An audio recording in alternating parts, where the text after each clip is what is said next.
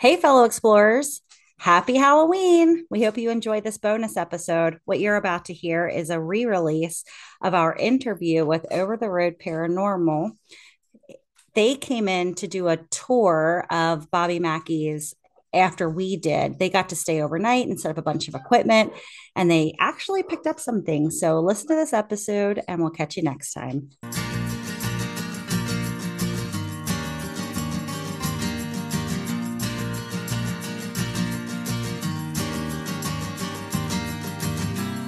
Is it possible to disagree and still be friends? The answer is yes, and we are here to prove it.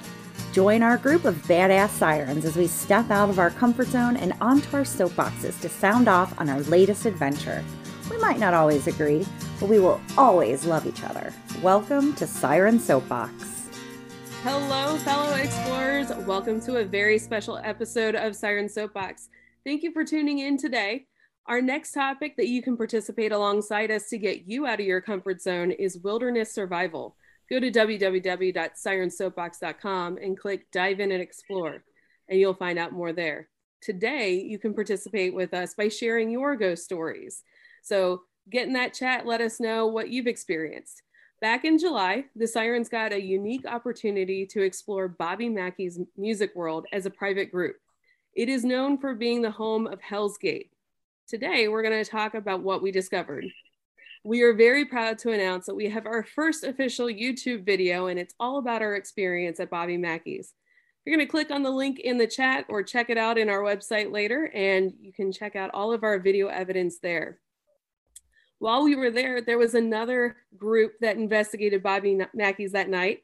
We have Over the Road Paranormal with us tonight to talk about what they experienced after we left Did we rile up any ghost activity for them? We'll find out. But first, our sirens are going to get on their soapboxes to discuss their experience that night and if their soapboxes have changed on ghosts uh, since July. If at any time the conversation gets too intense, our safe word is mango. mango.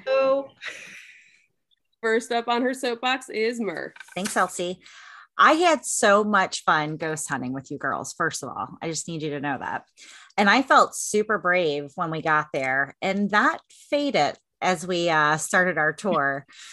I was a bit freaked out by that place. When we were in the basement, I was so ready to see an apparition or hear a kid laugh in that super creepy room with all the toys. but nothing really. We did get some responses on that ghost scanner thing on my job. But when we got home, and we saw some footage that Jack had picked up in a live photo in a live photo and Mark and I were kind of shocked by that. It's all in our YouTube video. Um, more recently, we heard a laugh that we're kind of curious about. We're not real sure if it's mine or something else. But I kind of want to go back and take another tour. It's only like 20 minutes away from my house, so I could go at any time, really.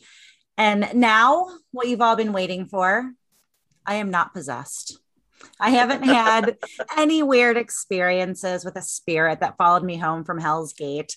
And I'm still looking forward to meeting Johanna or Buck at Bobby Mackey's sometime in the near future. Sarah, what about you? So I had a lot of fun at Bobby Mackey's, but I don't really know if that had to do with our ghost hunting adventure or more to do with the fact that all the sirens were recording together.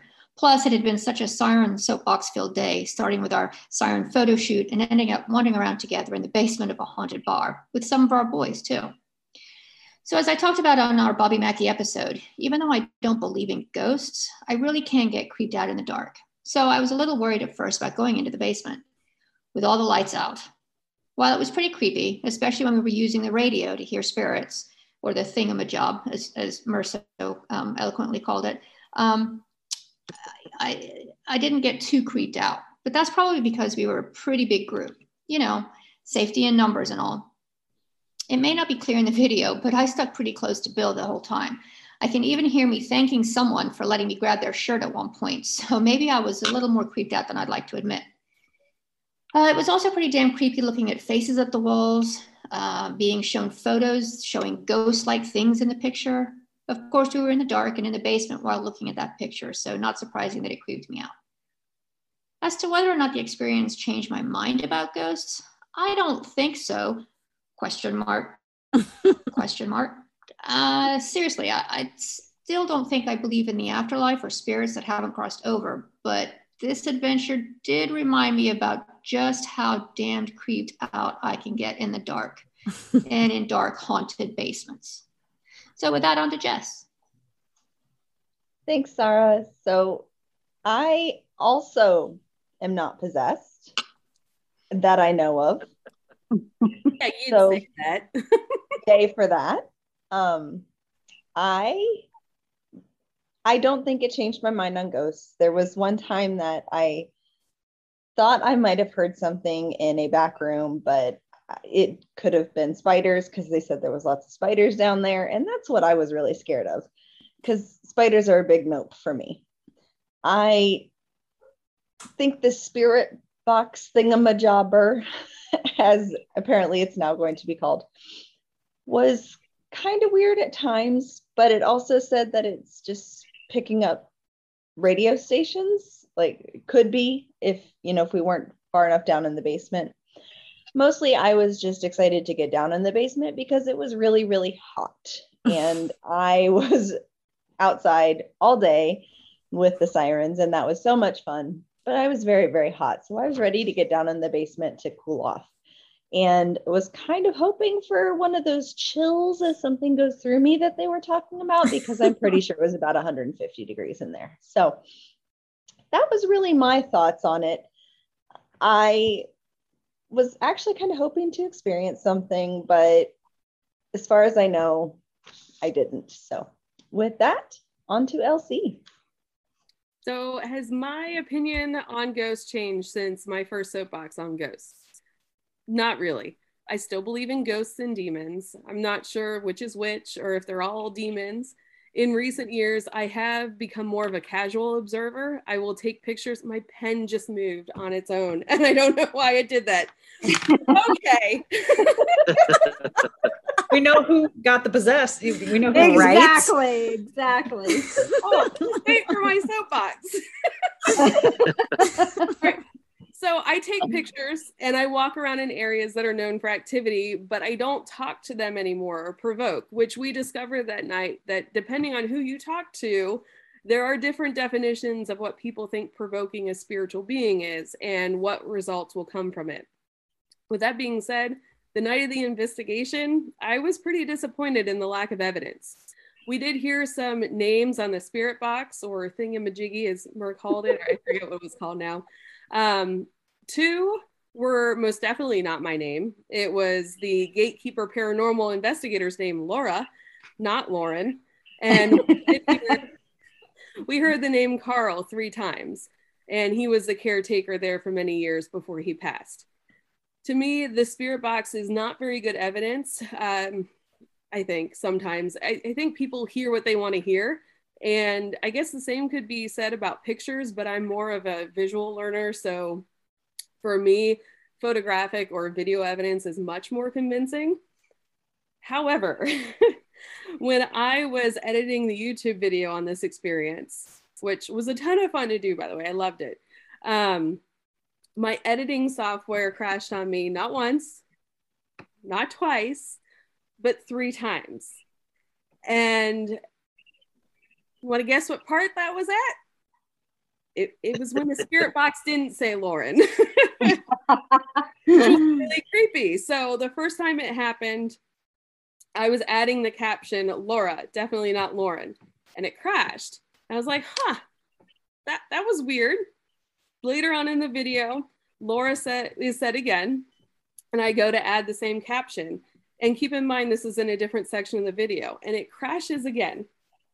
And I literally sat there and stared at my computer. And I'm in shock for a couple minutes.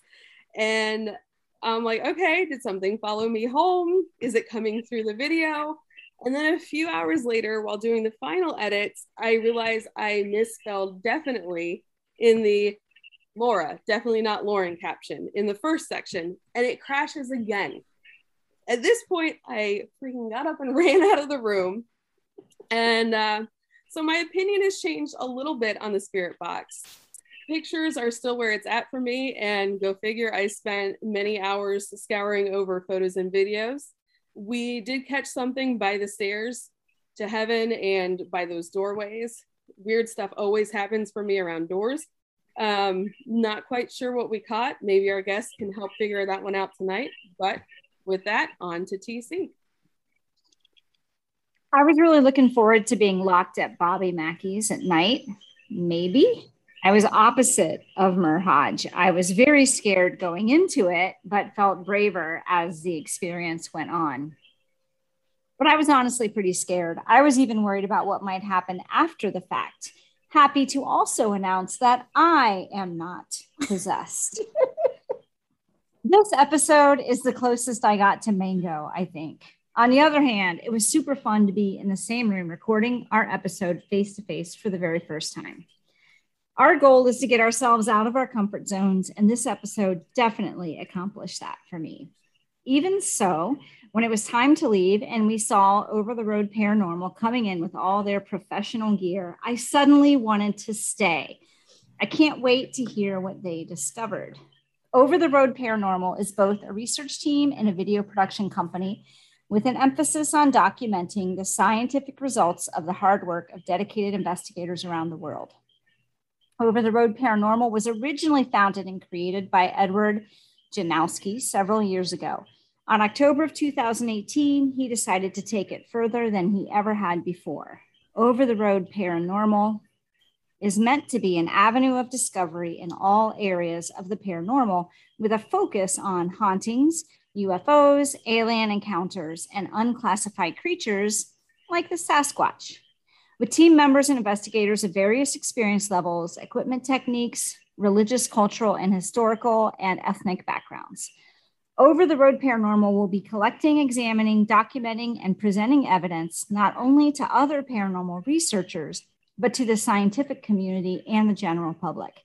Their mission is conducting unconventional research with the scientific goal of changing the perception of paranormal investigations from being more pseudoscience into serious theoretical research. And so, with us tonight, we have Edward, the founder and president of OTR Paranormal and lead investigator, and over the road truck driver, former US Senate candidate U.S. Army National Guard veteran, USAF veteran, and an ordained minister. We also have with us Jean, the lead investigator at OTR Paranormal and small business owner, app developer, and consultant. Did we forget Sarah? Sarah, did you do your soapbox? Yeah. She sure okay. did. Yeah, I just saw you raise your hand. I thought maybe we forgot you. I wasn't sure what you were doing. I'm sorry. oh, I'm sorry. I just Anyway. heard about, about the minister thing, and I'm thinking there's going to be a wedding at Bobby Mackey's. But move on. Go on. Okay. So thank you so much, you two, for being here. We're hoping that you will take us back to July 26th at Bobby Mackey's and tell us what you discovered while exploring. Who wants to go first? I was going to let Ed take the lead. All right. Well, thank you for the very wonderful, warm introduction. Thank you for inviting us to your show.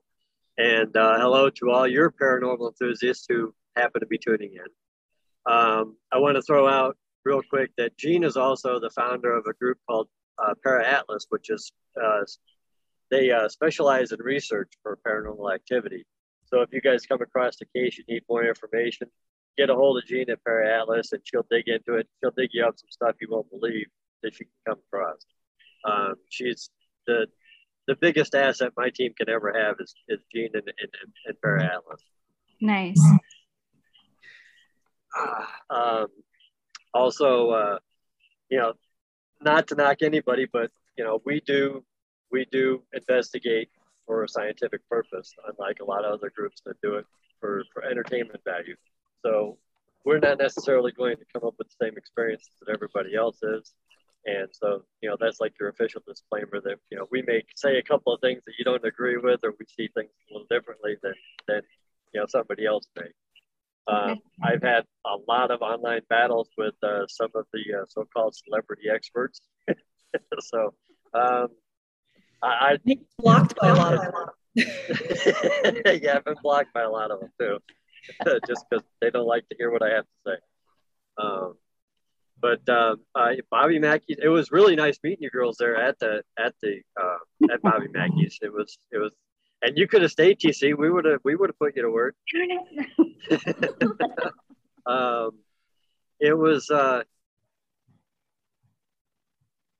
actually we have to kind of go back a little bit because we started investigating Bobby Mackey's before we even got there. We uh, stopped on stopped in at the library, and actually I'll let Jean kind of fill you guys in on that stuff because we did a lot of research on a lot of stories about Bobby Mackey's, and uh, she can fill in a lot of the blanks on some, some stuff that you guys may not even have questions about yet, but you'll uh, you'll Yeah, I'm- find out some interesting stuff.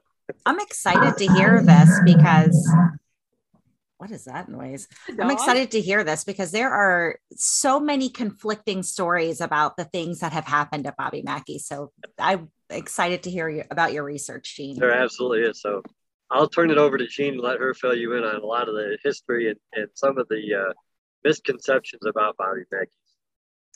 And that's why Para Atlas was born. We're looking to provide accurate research and make it available immediately to the people who need it. There's a lot of teams out there that either they go by word of mouth, they have to do their own research, or they hire out this contract perhaps a historian that would need to do the research for them. And the problem with that is a lot of these people are getting conflicting stories.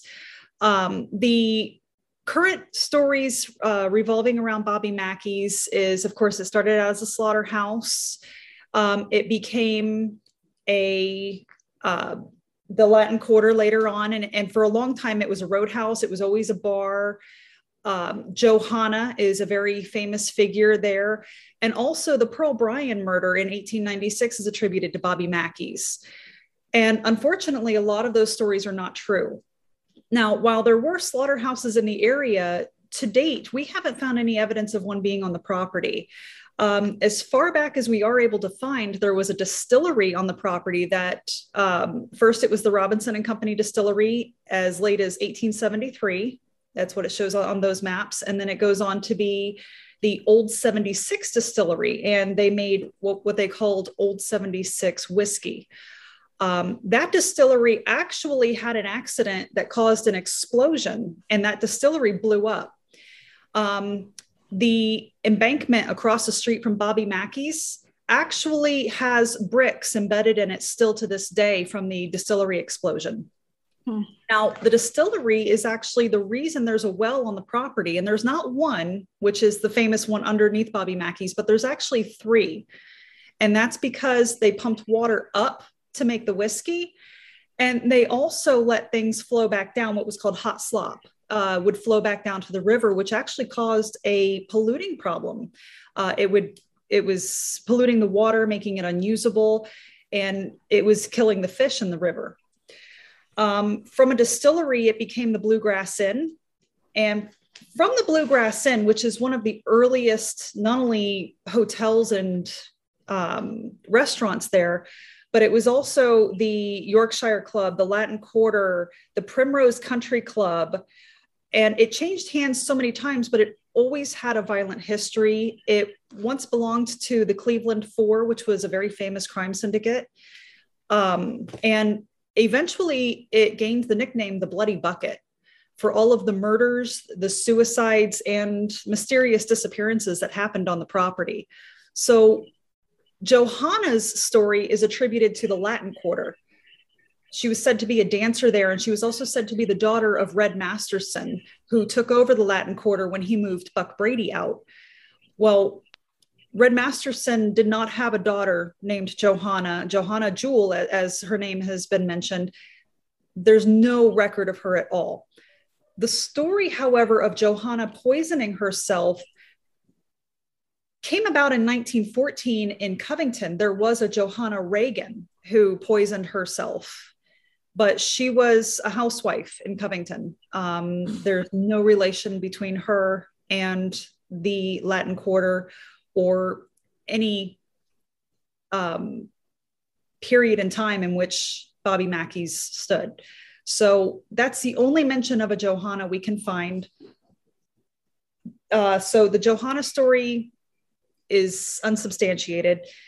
Another big one that's attributed to Bobby Mackey's is Pearl Bryan. The, the murder of Pearl Bryan would have been the trial of the century had it not followed on the heels of the Lizzie Borden trial. So, even as famous as it was, there's never mention, and the trial records, all the testimonies are public record. There's never any mention of that area. The bar in which Scott Jackson and Alonzo Walling spent their time was actually in Cincinnati, right across the street from where they lived, and also was near where Pearl Bryan's head was found in 1907. A lot of people like to tell that it was flushed down the well and never found. Well, no, it was buried on Fairfield Avenue between where her body was found and where Scott and Alonzo were boarding in Cincinnati. There's no tie in the trial whatsoever to Bobby Mackey's music hall. That's not to say spirits haven't wandered over or been communicated with in the area, but the stories of her being beheaded and her head thrown down the well, they're not true. And also, the mention of satanic rituals didn't come about until the 1980s during hmm. Where where where all the stories came from during that time the satanic panic so that was something that it kind of throws an interesting twist in the story. So it rears its head in, in a lot of different hauntings and in a lot of different locations, but there's not been any evidence to support that it occurred here at Bobby Mackey's. So one of the great things about the internet these days is that we're able to do this research before we get on location. But even then, we still have to stop off in the local area to visit the historical societies and the libraries to gain access to the documentation we're not able to find online. So that's why we travel a lot. So when you were there that night, did you guys did you experience anything? Did you pick up any paranormal activity? What happened? Uh, well, we still have a ton of stuff that we're still going through um, because it was a it was a busy weekend. We had Ashmore Estates that we investigated two nights previously, and then we came into Bobby Mackey. So it was a big it was a big weekend for us. And I've been uh, on the road since. and, and uh, things have been really up in the air for me because I've now I've, I've I'm still with the same company, but I've changed jobs, I've changed trucks. Um, so it's like I, um, you know, life has been topsy turvy along with trying to do all the, and of course the Windows 10 thing that crashed my computer. I'm still trying to, to recover data from from that whole mess there.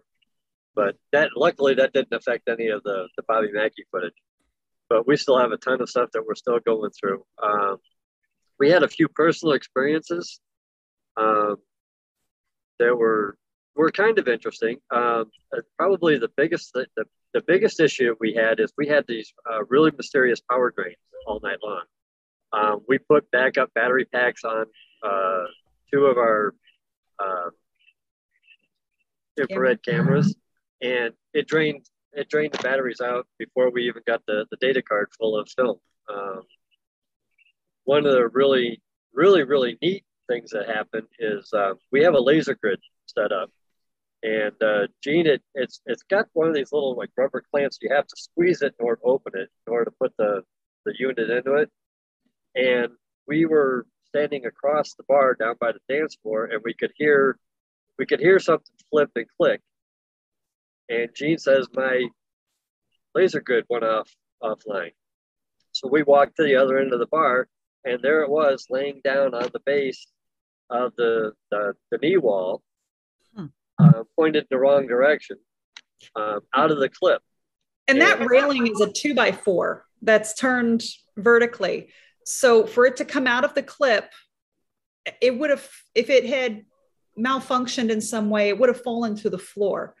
But this was, it came out of the clip and was laying perfectly on that two by four. So facing 180 was, degrees the wrong way. and we couldn't get it to turn back on after that too. Um, we tried setting it back up and it just would not turn back on. It had brand new batteries in it. Once we left, I went to test it to find out if maybe the fall had dislodged a, a bulb or something. I thought maybe it was broken. But after we left, it fired right up. It turned right on. and I actually tested it to see if it was loose batteries. I couldn't get it to turn back off, and I left it on for over an hour, and it stayed bright. So we don't know what was playing with that. Wow. That was an interesting little little toy there. Um, what We did have um, the DVR system set up. We have a portable DVR that it's actually on wheels. We wheel it in, plug it in. It's got a monitor on it, and we deploy the cameras. Um, it's quick and easy to set up.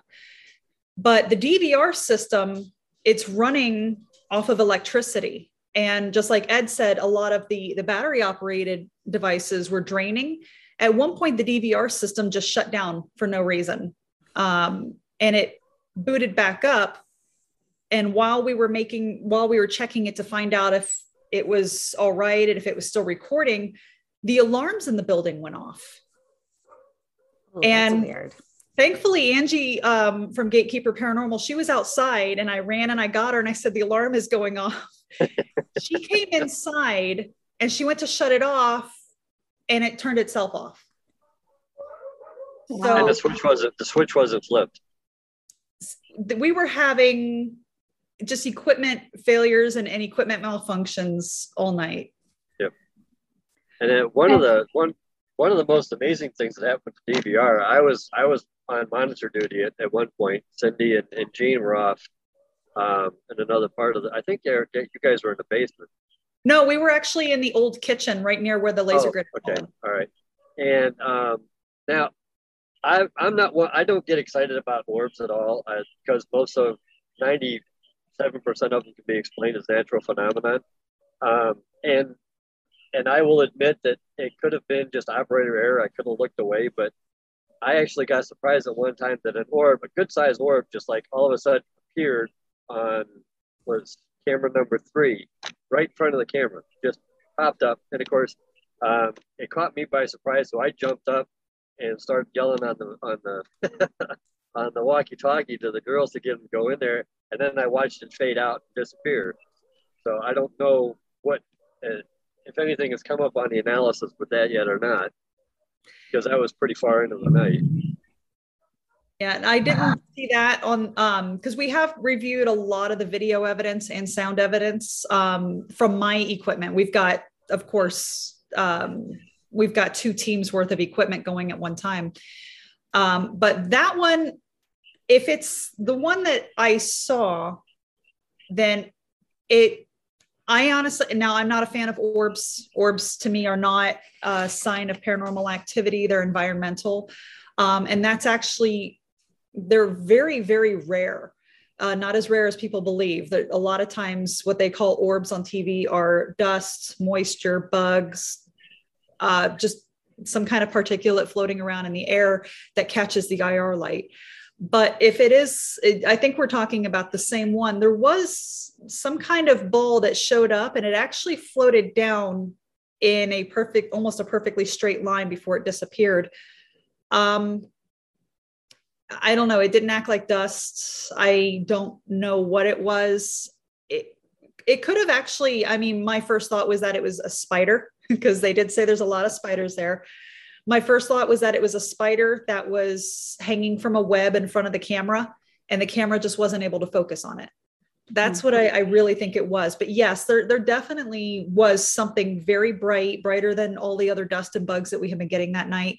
And it didn't float with the current like the, the dust was. And then there was the one that shot all the way across the screen on camera four, the self-illuminating one. I think that was a bug. What So- areas were they in? I'm sorry. What areas were your orbs in? Those were Um, down in the basement.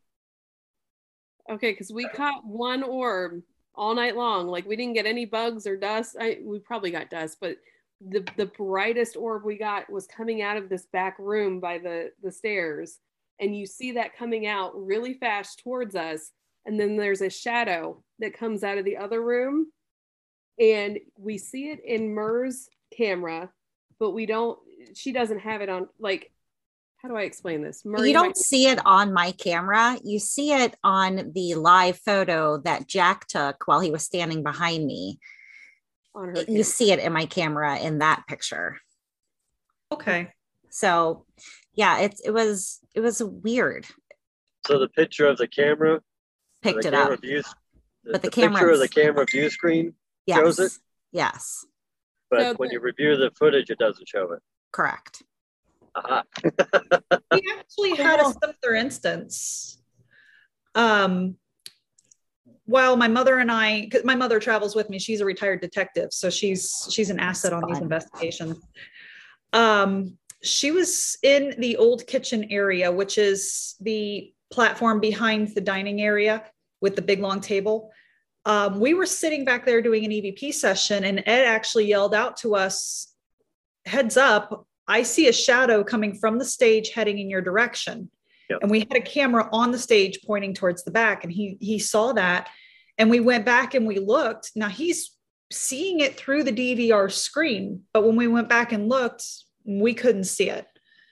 So, I mean, very similar to what you're you're saying, where you saw it through the view screen, but it didn't record.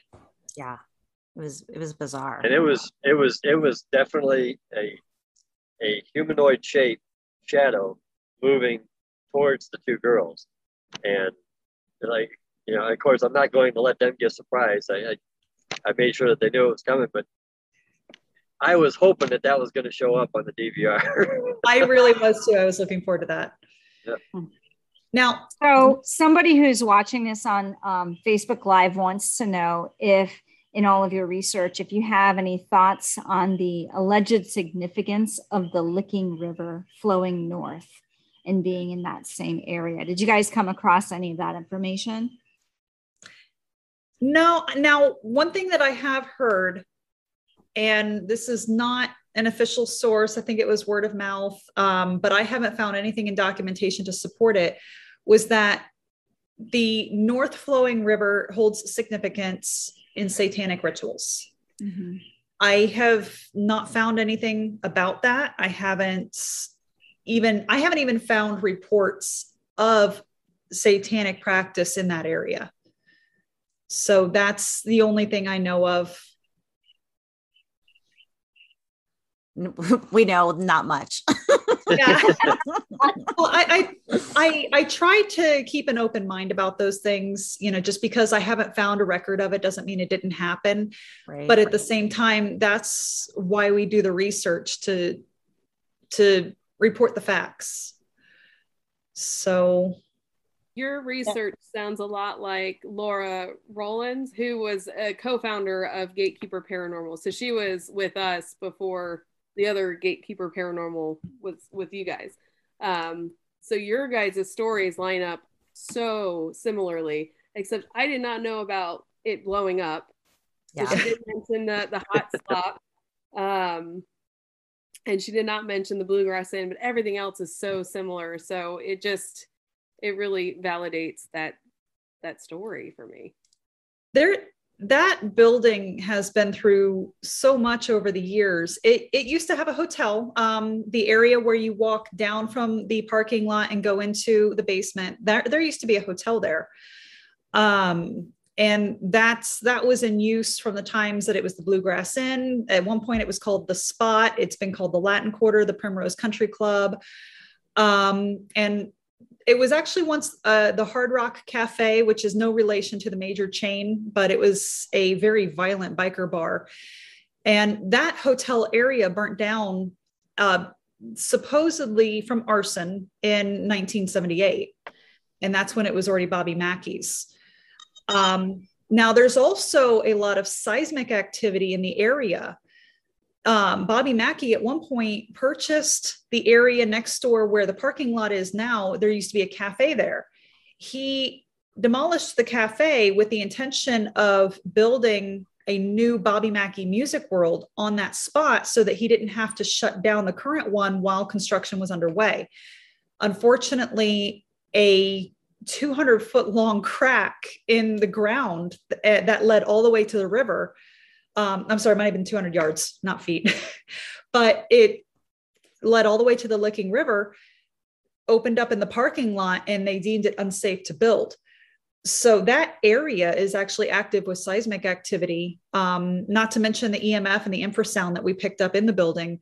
There's a lot of more scientific sci- scientific explanation that's a new word. There we um, go there's a lot of scientific explanations for some of the phenomenon that's happening but at the same time we really did have experiences there that we're not able to explain and that that's really what we're we're there for.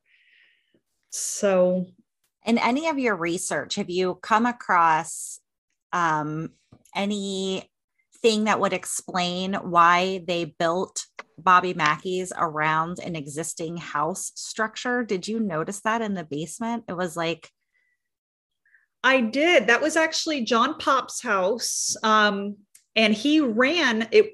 That's when it was the Bluegrass Inn. It was built on top. And he actually ran the Bluegrass Inn. So now, why it was done that way, I have no idea, unless it was his idea to expand upon his property because it was his home. And then he built the, the Bluegrass Inn was built on top of it, and he managed the Bluegrass Inn and still lived so, in the house. Right. Mm. So that's the that's my assumption is that it was his idea. So the bluegrass inn actually burnt down as well. wow. Yeah, and in the basement, you can see.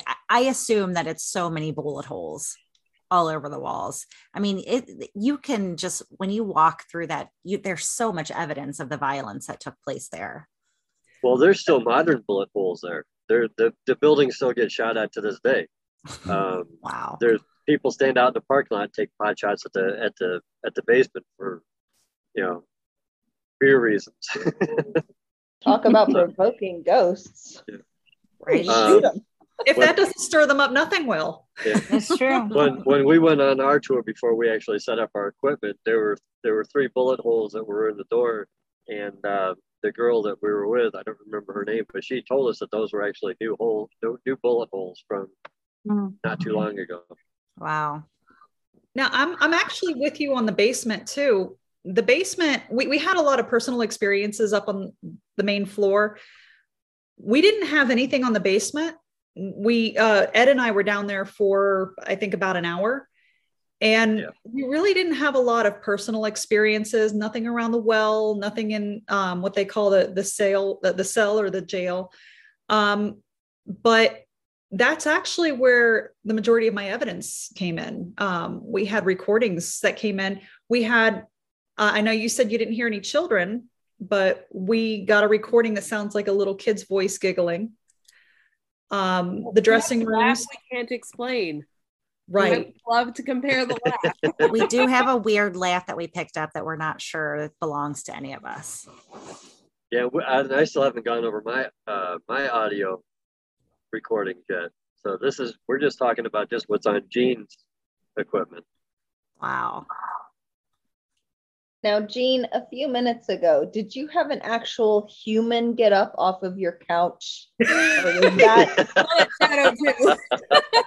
I kept yes. seeing movement, and then I was pretty sure I saw an actual person get up. I wanted to make sure that wasn't like you know Buck or somebody following you home. no, actually, I've been forbidden. I, I have been forbidden from bringing anybody home. Um, I, have actually been told that he's going to um, hose me off with holy water in the in the, the front lawn before I come in from any of my investigations. Um, no, that was my husband. He's the Para Atlas engineering team, so he he listens into a lot of the podcasts because it, it helps to it helps us both to get an idea of what people need from our research. Oh, good. I so, like that.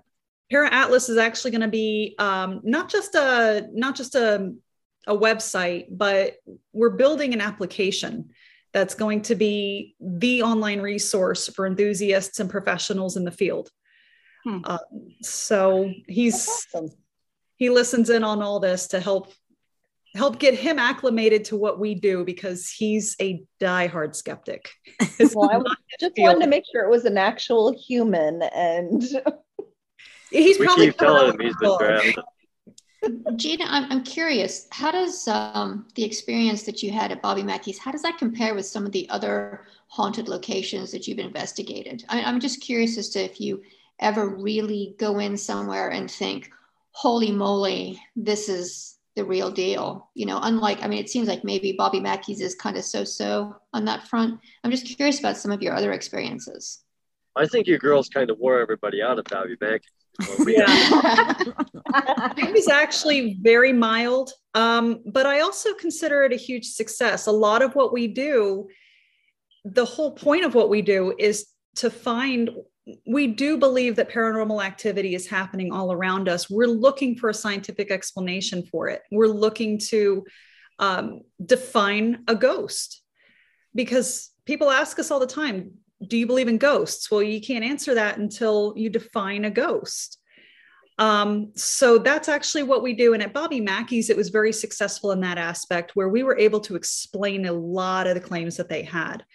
But as far as other places I've been, I have um I think the craziest I've probably been to was uh, Moon River Brewing Company in Savannah, Georgia.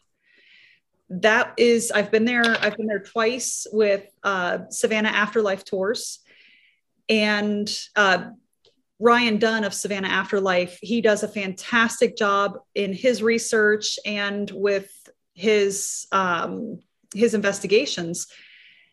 And that place is just it was nonstop we heard voices we caught scents we had a chair move right in front of us where wow. nobody was near it so the moon river brewing company is by far the most active um, we've also done fort myers cemetery we, we, were the first and only team so far that's done fort myers cemetery in fort myers florida uh, the oldest cemetery in south florida and we thought we had that one debunked until two of our team members saw somebody walk right in between Ed and I. Oh, that's crazy. And Ed and I didn't see it, yep. but two team members from base camp were watching us walk away and they and and they saw somebody approach us and walk right in between us. Two two oh. different people. Wow. From two different two different two different angles. Right. And so there's a there's a lot of places that I leave scratching my head. I was pleasantly surprised to get a few voices and EVPs out of our evidence review from Bobby Mackey's, but for the most part, we were able to explain a lot of it away. So you I guys, know. Oh, sorry. Go ahead, Sarah. Do you guys get scared? Uh, I get concerned every once in a while. Um, like uh, you know, Jean just brought up Fort Myers Cemetery. Our the first time that we went there, we were we had just gotten done doing a, uh, a ghost box session down in the in the children's section, and we we had a phenomenal experience down there. We got like 17 different voices and names came through on the spirit box. So we started working southward along the roadway, checking out headstones, trying to identify names with what we heard. And we turned and we saw a, uh, a black mass in the next section over. And we took off running to catch up to it to see if we could figure out what it was. And as soon as we got to the edge of the one blacktop, I got completely overwhelmed with uh, uh, uh, overwhelmed with a feeling of sadness. I actually put me to my knees and I started sobbing. Wow. Uh, uncontrollably. And, but I still tried to carry on an EVP session.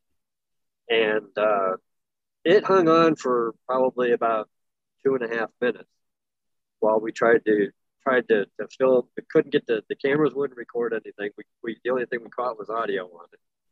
Um, we went back and we found it again, but this time it didn't take us. It didn't take me by surprise. We I, actually felt it coming on, so we we tried to work with it a little bit more. But you know, things like that get a little concerning. The shadow at Bobby Mackey's when it moved towards the girls. I mean, you know, it's it's just like um, anytime you're in a room full of strangers, you don't know what that one person is going to do.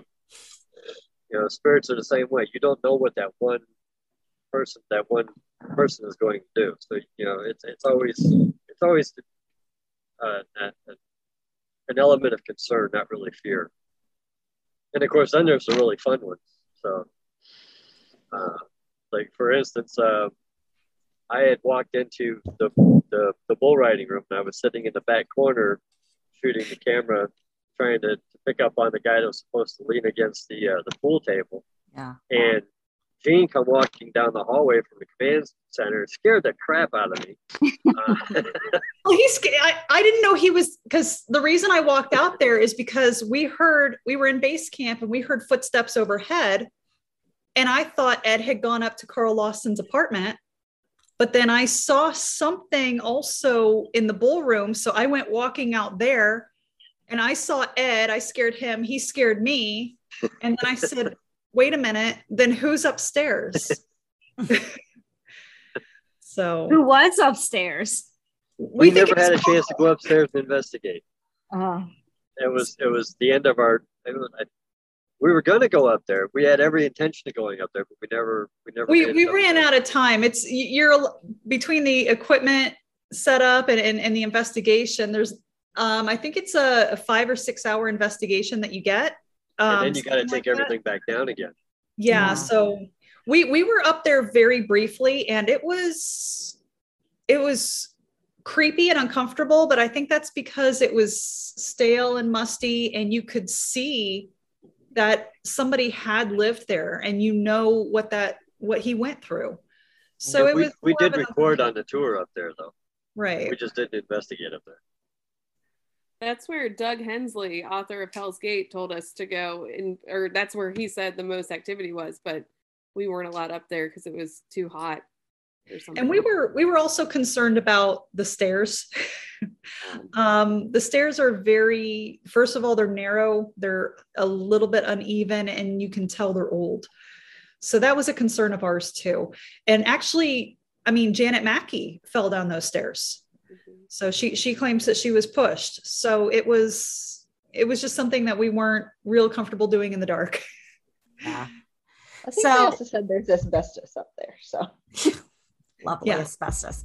So I know you joked about your husband hosing you down with holy water, but do you guys do anything to protect yourselves physically or spiritually before you go and investigate a place? most of us do um, we like ed said earlier we all have varying beliefs and i actually have um, i'm i'm a practicing wiccan i have been my whole life um, which is kind of strange because normally we're more spiritual but i'm very scientific um, but i do i do make sure i have i've actually traveled with a case of um, i call tools i have sage i have crystals i have uh, basically a cleansing kit, and I also have my pentacle tattooed right on me. So I'm I'm never leave home without it. so I I have um, I, I think a lot like Ed. I'm very sensitive to this stuff, and that's actually why I got into the field because things were happening to me and around me that I needed an explanation for. So now I do especially take measures to protect to protect myself and and I think Ed does too. So I always look for a tree. Why is that? Uh, all right, this sounds kind of corny, and every time we have we have tag-alongs, and I tell them about it, and they they crack up laughing. But I, I tell anybody that's on an investigation with us, if you get feeling to where you're overwhelmed, you can't take the pressure, go outside, find a tree, and hug it. yep. And the reason why you do this is the tree will actually draw the energy out of you down into the roots into the ground and away from you. Um, it's it's um, I don't know whether it's a Wiccan belief or what it is, but it's an ancient belief. It's been around forever, but you know, it's it's a surefire way that if you feel like you're being if you feel like you're being possessed or you're losing control, go outside, hug a tree, and you're good. Have you ever left an investigation before you planned to leave because it was just becoming a little bit too much? Whether you were going to find a tree or you just couldn't stand to be in there anymore. Have I? No, I've I've gone out, I've hugged a tree and gone back in. Okay. I I I, I don't give up. I uh, I constantly go back in. I constantly ask the question. I always want to find the answer, and um, I've never run into a situation that's been Well, except when I was a kid, but um, but I, as an adult, I've never run into a situation where I couldn't maintain some semblance of control over it. I've I know I haven't. Um, I'm I think my curiosity overwhelms my fear. Uh, I grew up in a haunted house, so I'm just kind of used to things going weird around me. Um, so no, and I know you asked earlier, you know, if we're ever afraid. I am not afraid of the paranormal. Um, again, I'm I'm just more curious. I I don't want to miss out on an opportunity to learn something. Now, bugs are a different story. Um, the basement of Bobby Mackey's had had spiders, and uh, actually, we were in a room at, at Moon River. It was um, we were in um, a room where they stored the yeast, and we were doing an EVP session, and somebody said they saw a shadow move behind me, and somebody else said, "Oh no, it was just a roach." Oh. Well, I didn't move when they said there was a shadow behind me, but I hightailed it out of there when they told me I was gone. I was like, nope, nope. Who, okay, I'll leave the recorder. You guys can leave your message. Beep. And I was gone. I, I feel like you just read my soapbox from our, our previous episode because I'm the exact same way. exact same way. And I have a question for my fellow sirens. Um, every one of you said that uh, you're not possessed. I'm just curious as to how do you know? What's the proof? I don't claim that. I don't know. Yeah, you did. Well, also, I suggested, married, murdered. TC, did you say? I mean, how do you know for sure you're not possessed? I mean, I didn't. I didn't realize that was part of our homework to determine whether we were possessed or not. And I haven't done that homework. But how do you know you're not possessed? I just know that I'm not any more erratic or unpredictable than I was before I went to Bobby Mackey's. I just said, as far as I know, I'm not possessed. I don't think you would know.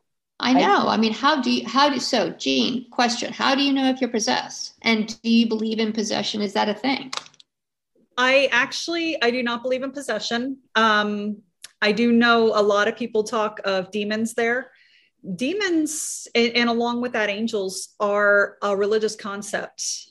And so i think your belief system may label certain things as demonic or angelic whereas other beliefs just call it positive and negative energy. And just like just like people there's positive and negative people there's also positive and negative energy.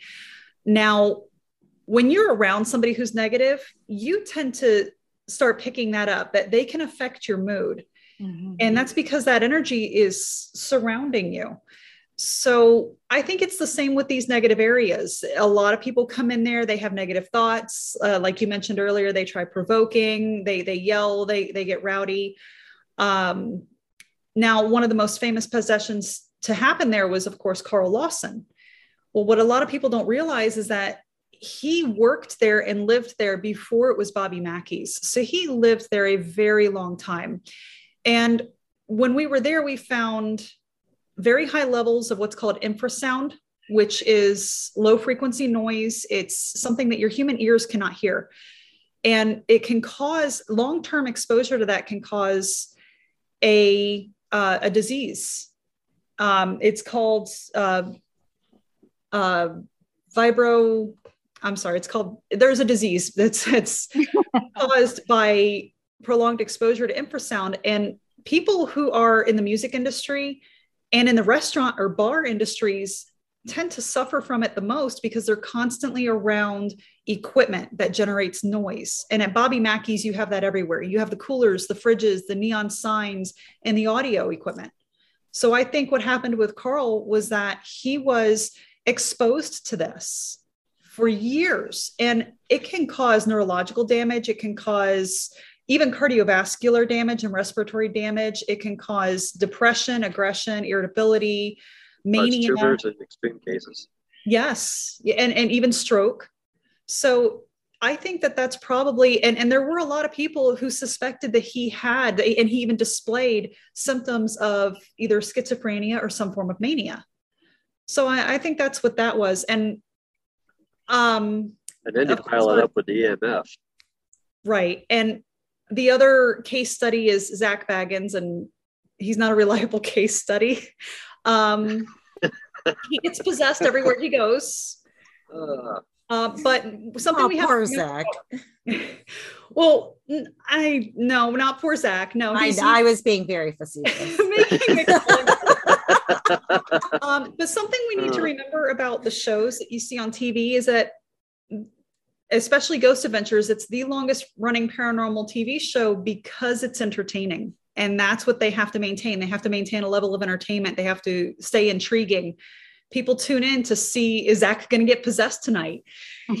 so, um, so there's a, and also their their research and their findings have been very unreliable. Um, he supposedly made contact with Johanna. He made contact with Pearl Bryan and Scott Jackson, um, people that I think he made contact with who he was told was there. Mhm. So I, I don't find that a reliable case study, but um, but I think Carl's was probably something uh, related to his mental health, probably from exposure to Bobby Mackey's itself. That's So this interesting. the the place you mentioned in Savannah, Georgia, Moon River Brewing Company, is that a place where anyone can go and do the paranormal tours? Absolutely. There's several paranormal tours that go there. Um, I know James Caskey runs a uh, one that's very well based on history. Um, James Caskey and Ryan Dunn are both great historians, great researchers. Uh, James Caskey does a haunted pub crawl, and Ryan Dunn of Savannah Afterlife, he does. He not only takes his tours there and talks about them, but also twice a year he has access to Moon River overnight, so you can investigate with him and i do highly recommend getting in on that. Um, but also even if you just want to stop by for an hour or so it's a live brewery and it's a great restaurant. The food is phenomenal. And if you ask if you ask them to they'll take you into the basement and they'll take you up upstairs into what was once the city hotel. It's been completely unrenovated since it was a hotel. It was savannah's first hotel. And they they cannot renovate it because of the activity. It, it chases all the contractors out. Really? So I do highly recommend it. One of our uh, watchers just said nope on the overnight. Oh, were you guys able to get to uh, the first hotel in Ohio, Golden Lamb? no, but it No. came very highly recommended. Yes. A Yeah. lot of people kept telling us to go there, but when we left Bobby Mackey's, it was I think four, almost five o'clock in the morning. oh wow. Yeah. So and, and we were headed south. So I got two questions for you guys before we have to let you go. okay. One, do you recommend paranormal investigation for everyone? no. No. Okay. if somebody does see something, what should they do? Should they report it to you guys? Like what how should they go about that? Well, if if somebody sees something that they suspect is paranormal, uh, the first thing they need to do is they need to they need to record it some way. Either write a note, take a picture, capture it on video. You know, pick up your cell phone. You know, and and, and try to capture it. Um, remain calm. It's like Please. everybody yeah and that's the word the worst thing especially like with with bigfoot sightings is everybody gets all excited and they start shaking their camera all over the place instead of trying to focus on on the subject. Um, stay calm focus on it try to capture some sort of evidence. Um, you can contact us contact you girls you know contact any legitimate paranormal investigation team and ask them to look at what you have and to talk you and to talk you through it and don't be offended by what we say. I, I've had people get angry at capturing capturing a lens flare, and when I point out it's a lens flare, they've become aggressive. Um, it's what we do. Uh, not just what is the definition of paranormal is anything that's outside of our recognized reality. So what's paranormal to you is not going to be paranormal to us, and that's what we do we search for scientific explanations to the activity that's being experienced in order to set it aside from what really is happening. Um, there really is paranormal activity that science is not able to explain, but we have to separate it from what science is able to explain. And then we then we need to get a consensus on it so where Mhm. everybody agrees that it's the same thing happening for the same reason and we have some measurable means to identify what it is and then we can start getting into saying now we have evidence. Otherwise, all we got is great. Uh, what, what's what's my favorite word there? uh, too data. many miles already today. Um, it's, it's, compelling data. It's not evidence. It's compelling data. Um, until we get all the compel, until we can gather all the compelling data together, and we can come to a consensus on it as a community, we're not going to have any evidence. So that's that's our biggest goal is to is to create that that that compelling data and make sure that mm-hmm. everybody agrees on what we're seeing. And then we have some some measurable quantitative definition behind it. Yeah, you just mentioned definition. I was going to say I do have one last question. Several times you guys have mentioned that we need a definition for ghost, and I wondered if you two have a working definition that you're playing around with that you think is the right definition. I don't yet. I I have a good idea of what most people mean when they say ghost. They'll say, I saw a ghost. Um, and I, I think the most frequent reference is probably an apparition, a full-bodied apparition is what people think of when they say I saw a ghost. Um, but even then, there's uh, scientific theories around what they could be seeing, and it's not always the remaining soul of someone who's deceased. Because there have been apparitions seen of people who are still alive. Hmm. so that's that's where it gets very muddy. That's where it gets very difficult to work with the term ghost. Um, that's why you'll very rarely hear us use it. We use things like um, apparition or disembodied voice or evp or we, we just general in general terms we use the word phenomena a lot. Or what the heck was that? Yeah that, that's the clean version. A, a, very, uh, i've got, if, I've if got one episode where I, I definitely say what the heck is that? very loudly. Um, if if you had this uh, if you happened to to if you happened to know a couple that did a really strange thing like get, getting married in a bunch of different places at a lot of different times is there a really cool haunted place where they should get married where edward could um, officiate? Oh sarah i am also an ordained minister FYI. So, um, so we'll be in St. Croix at some point. So that'll be perfect. Uh, well, the nice thing about what Ed does is that he's mobile. He's all over the place. Right. um, but I actually, I actually got married at the Marshall House in Savannah, Georgia. Uh, we eloped and we were married on the balcony. Um, and that is, and I, I was actually kicked out of the basement doing an invest my own investigation on my wedding night. Uh, so that's that's one place. Um, now the nice thing is is that nearly anywhere you go, you're going to find some place that has history or some place that has purported activity.